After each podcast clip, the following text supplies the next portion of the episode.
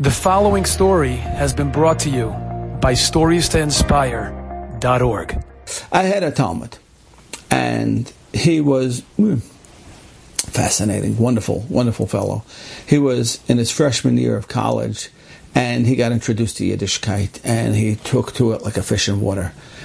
fell in love with Yiddishkeit, and even though he had a scholarship to attend the university that he was in, and he's a very serious student. He ultimately gave up that scholarship, deferred it for a year, and went off to yeshiva in Eretz Yisrael. Stayed there for a year. Liked it so much, he told his parents, I want to go back for a second year.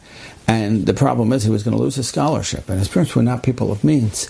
But his parents said, look, if this is what you want, this is what we'll do and he went back for a second year. His parents were klal uklal, not frum.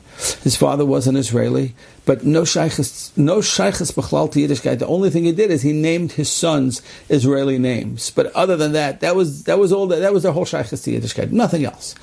But his parents were fairly supportive of him, and he went to college, he went back to yeshiva for a second year, and then ultimately he came back, went back to college, and he finished up his degree and we were very, very close with him. He lived in my house for a while. And ultimately, my wife and I introduced him to his Kala before they got engaged. I had asked him about his parents, but he never said much, and I never had an opportunity to meet with them. They were not interested. But I said to him, you know, before you're going to get engaged, I think it would be very wise. Actually, I think it was my wife who said it because she is way smarter than I am and way more ahead of the game on these things. So we said, I think it would be very wise before you're going to go again. She was getting engaged to a girl who was an FFB from from birth, you know, and she had a family, she had mishpacha, she had friends, she went to Beis Yaakov. She was a regular girl and he's going to come get engaged to her, and his parents are going to be there. They're not going to have any idea of what's hitting them. Forget about enjoying it. They're going to feel out of place. They're going to feel uncomfortable. They'll be worried about what they're doing, and I didn't want that. So my wife said, "Bring your parents here one night. My husband and I will sit with them, and we're going to just give them an, an, an overview of what to expect and what's appropriate and what they should do. So this way, they'll have an idea beforehand, and they'll be comfortable." At the L'chaim, and then at the Vort, and then at the Chasana, and the whole process. Okay, great. So his parents agreed to come. And they came and we schmoozed and we gave them the whole rundown. Excellent. Went over great. I asked his father then, his father's name is Shalom. And I asked his father, and I took the opportunity, I said, Shalom, you know, I have a question for you. I really don't understand something. Anytime I have a hand in helping somebody come back to Yiddishkeit, I, I very, very, very rarely do I get much positive support from the parents. I've often gotten very negative feedback from the parents. I've often gotten a lot of pushback, but I've never gotten any support. And I said, I, am amazed at you. Why were you so supportive of your son? Why were you so? It seems like you don't even mind it. Like you don't mind that he became Orthodox, he can't even eat in your house anymore. It doesn't bother you.